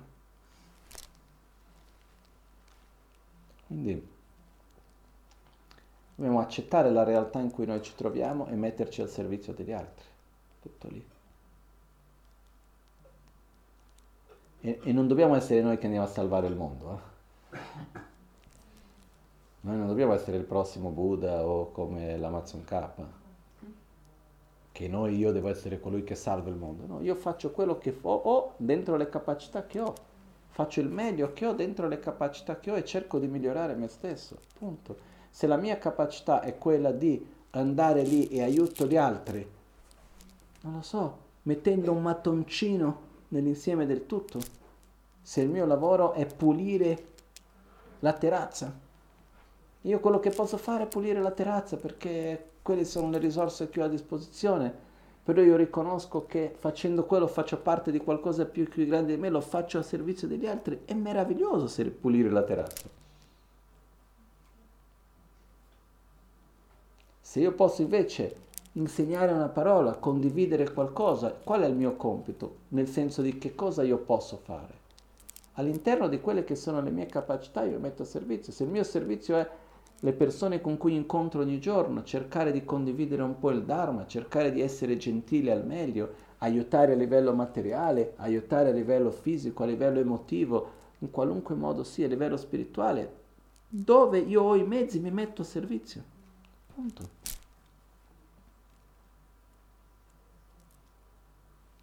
Perché quello che ci fa soffrire Scusate se sono noioso, ripeto, che io vedo anche nel servire gli altri, anche nel servire il Dharma, è quando noi certe volte eh, soffriamo perché io non posso fare quello che io vorrei per gli altri. Anche nel contesto che ci troviamo qua per dire del centro. Ah, ma io non vorrei fare questo, ma io vorrei fare quell'altro. Cosa importa quello che voglio? Veramente. Quello che tu vuoi. Ok, sai? Io certe volte vedo, no? Scusate se lo dico così. L'altro giorno c'è stato il Capodanno tibetano. E il giorno prima del Capodanno tibetano c'è il, il giorno prima, il 29, c'è quella, la, la zuppa, la tukpa, che dentro ci sono i messaggini. No? E era capitato qualche tempo fa in passato che qualche volta ci sono dei messaggi buoni e dei messaggi cattivi, di buon auspicio e di mm, non di buon auspicio, che parla un po' di come sarà l'anno. Ed è capitato qualche anno fa che delle persone sono rimaste così male che c'era un cattivo messaggio, che ne so, c'era il messaggio che uno aveva preso il carbone, che vuol dire che hai una cattiva motivazione, hai una mente nera, Uh, c'è l'altro che ha preso, che ne so, il cotone, che vuol dire che tu sei, eh, non sei stabile, sei troppo leggero, che sei instabile piuttosto che tante altre cose.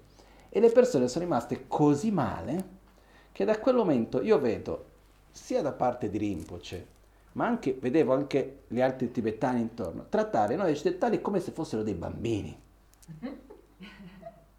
a cui si può solo dire la cosa bella. Uno tirava fuori una cosa che non era di buon auspicio, davano l'interpretazione benissima. No, dicendo no, ma che in realtà, come se in realtà non possiamo semplicemente ascoltare una critica o ascoltare qualcosa che dice ok, guarda che c'è questa cosa che non va tanto bene. Quindi cosa devo fare? Devo migliorare quella cosa. Io quando ho preso i messaggini ho cercato di dirli correttamente, no? E funziona.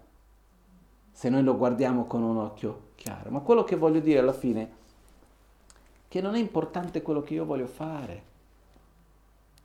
E dobbiamo avere la maturità di andare oltre quello. Dobbiamo avere la maturità di dire, ok, io faccio quello che è il meglio che io posso fare. Cosa serve al centro? Cosa serve alla mia famiglia? Cosa serve ai miei amici? Cosa serve alla mia società nella quale io sono? Cosa serve a quelli che stanno intorno a me? Serve questo. Qual è di maggior beneficio? È questo. Ok, lo posso fare? Sì. Lo faccio. Punto. Perché più ne ho più ne voglio, più io vado a servire quello che io voglio, io voglio, io voglio, io voglio, io voglio, meno riuscirò a fare quello che io voglio, perché voglio sempre di più. Quando quello che io voglio è servire, alla fine quello che devo fare sono contento di farlo. Quindi andare oltre quello che io voglio e arrivare a quello che serve, qual è il meglio, in che modo posso servire al meglio. Quindi e questo lo dobbiamo applicare in ogni contesto in cui noi ci troviamo. E io vedo questo per me stesso. Eh? Più volte mi è capitato essere insieme a delle persone, trovarmi delle situazioni che io diciamo ma io non voglio. Ma qual è la cosa migliore? migliore? È questa. Ok, io cosa voglio? Voglio il meglio. Punto. Quando noi riusciamo ad andare oltre, non essere attaccati a quello che io voglio e vivere e, e, e non vivere come una sorta di vittima perché non posso quello che io voglio, la vita diventa molto più leggera, le cose vanno avanti, fluiscono. E non essere attaccati a come le cose sono o come dovrebbero essere, ma più che altro fluire, ricordandoci che quando si manifesta qualcosa che non ci va bene, che non va bene, ricordiamoci che passerà e andiamo a identificarci con qualcosa di positivo, non con la parte negativa che tanto già conosciamo. Ok? Questo è un po' quello che volevo più che altro portare oggi, che è questo aspetto dell'importanza di vivere ogni momento concentrandoci nel coltivare gli aspetti virtuosi, abbandonare le cattive abitudini e avere controllo della nostra propria mente. Qua rientra l'importanza di meditare, eccetera. Okay? Perciò ricordiamoci, i momenti difficili sono quelli in cui dobbiamo prendere rifugio e direzionare noi stessi, più che qualunque altro. Ok? Adesso, per concludere, faremo adesso delle preghiere dedicate in particolar modo a questo momento, dove ci sono due tipi di sofferenze che io vedo in questo momento abbiamo un aspetto che riguarda la sofferenza fisica delle persone che sono malate. Quindi tutti coloro che sono malati, effettivamente c'è del dolore, c'è della sofferenza fisica che non è indifferente. Però esiste molta più della sofferenza fisica che ci sono presenti su alcune persone, esiste molta sofferenza mentale di paura. Quindi la paura che diventa presente in situazioni simili a queste in cui noi ci troviamo, non solo qui in Italia in questo momento perché è una cosa vicina a noi, quindi c'è la paura, ma anche in Cina tutte le persone che sono lì ormai già da più tempo e in altre parti la paura è una cosa che porta tanta tanta sofferenza. Quindi la sofferenza mentale è molto più forte che la sofferenza fisica effettivamente in questo esatto momento. Okay? Perciò Noi dobbiamo, come abbiamo detto prima, fare le cose giuste, correre le giuste precauzioni, seguire le indicazioni che ci vengono date da chi a principio sa qualcosa di più e che ha delle responsabilità in più. E più che altro concentrare noi stessi con quello che è virtuoso e positivo e non rimanere presi dalla paura che magari questo, che magari quell'altro, eccetera, eccetera. Questo è importante. Quindi dedichiamo adesso le nostre preghiere anche perché in questo momento ognuno possa affrontare la situazione che, de- che sta vivendo nella società, prima di tutto con amore e compassione verso gli altri sapendo veramente pensare al bene comune prima dell'io e del mio, che ci sia saggezza nel, fra- nel prendere le scelte, che ci sia potere di realizzazione, ossia la forza di poter fare quello che uno ritiene e che uno sa che è il giusto fare, che molto spesso non avviene. Per questo che noi abbiamo questi tre tipi di energia, no? che viene manifestata come Avalokiteshvara, come Manjushri e Vajrapani. Okay? e dove ci sia oscurità, che possa essere portata la luce, che ci sia chiarezza, che abbiamo il mantra che facciamo che è di Marizia. Quindi dedichiamo in particolar modo questo, poi facciamo anche un pochettino la recitazione del mantra di Parna Shawari, che è una, una pratica, è una manifestazione di un Buddha che è dedicato particolarmente alla guarigione delle malattie, anche le malattie infettive indipendentemente di questo virus, da dove viene, cos'è, cosa non è, com'è, come non è, fatto sta che c'è. Quindi che questo si possa guarire più presto, che questa situazione possa effettivamente essere superata e che tutti noi dinanzi a questa esperienza possiamo unirci di più e uscire più forti di come siamo entrati. Ok? Mani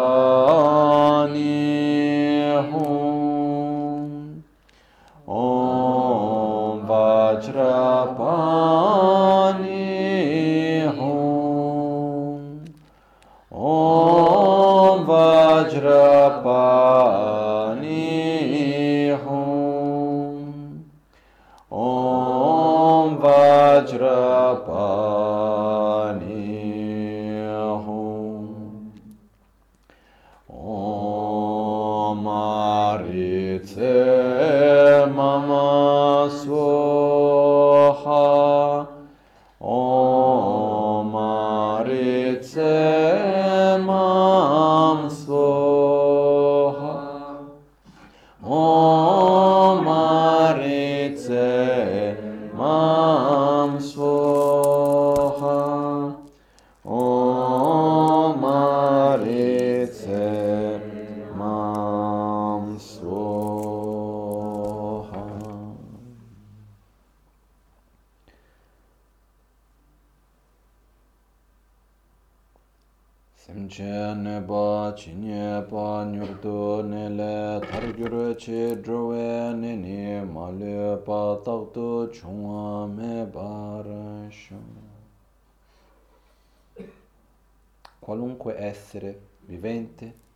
si trovi in uno stato di sofferenza e di malattia possa velocemente essere liberato dalla sua malattia.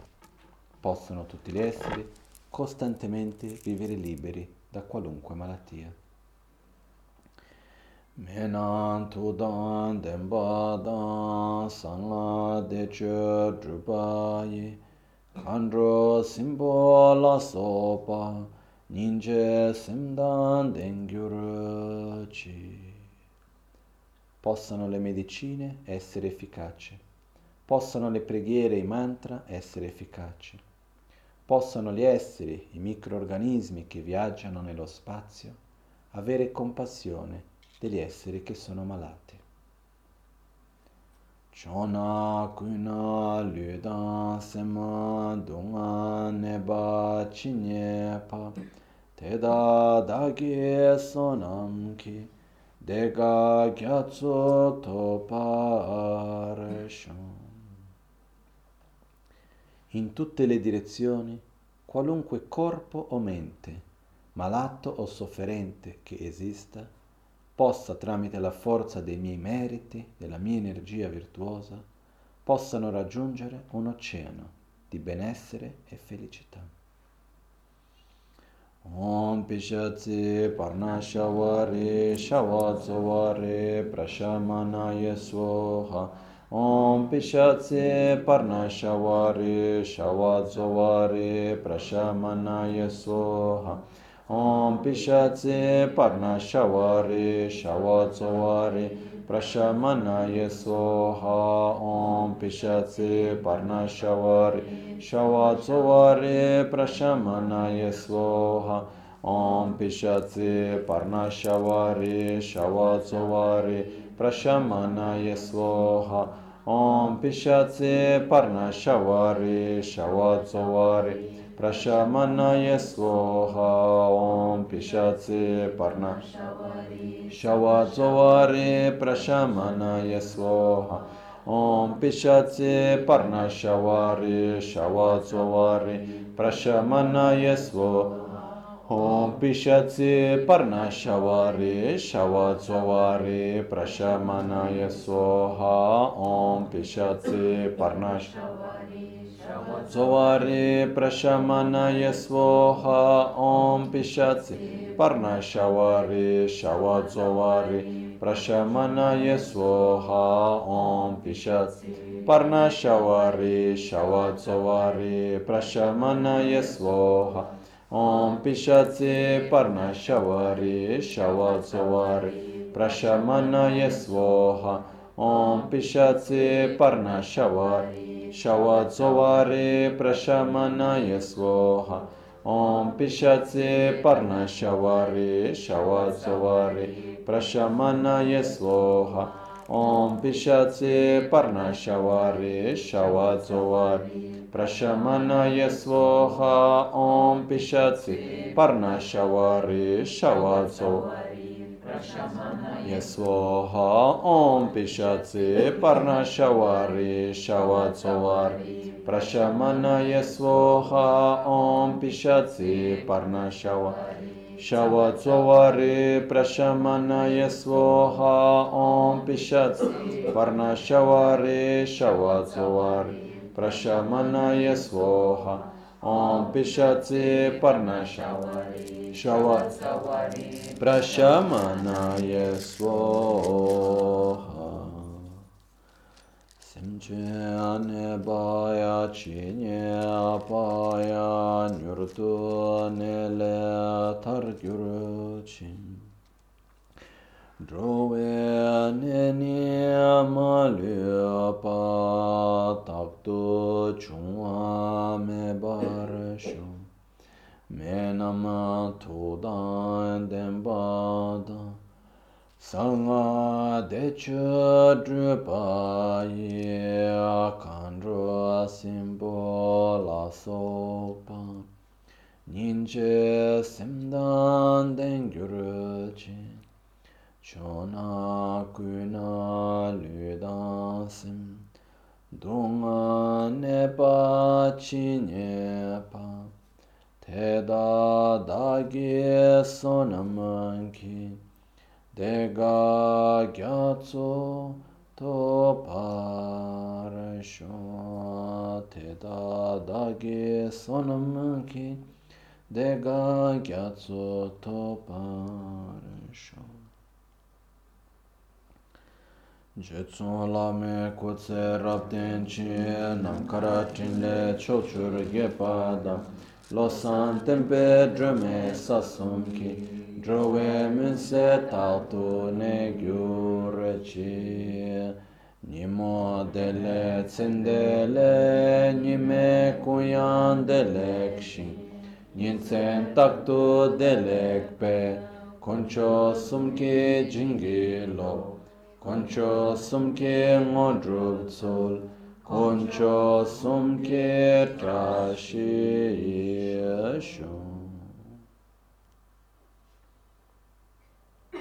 All'alba o al tramonto, di notte o durante il giorno, possano i tre gioielli concederci le loro benedizioni, possano aiutarci ad ottenere tutte le realizzazioni nel sentiero della nostra vita con molti segni di buon auspicio.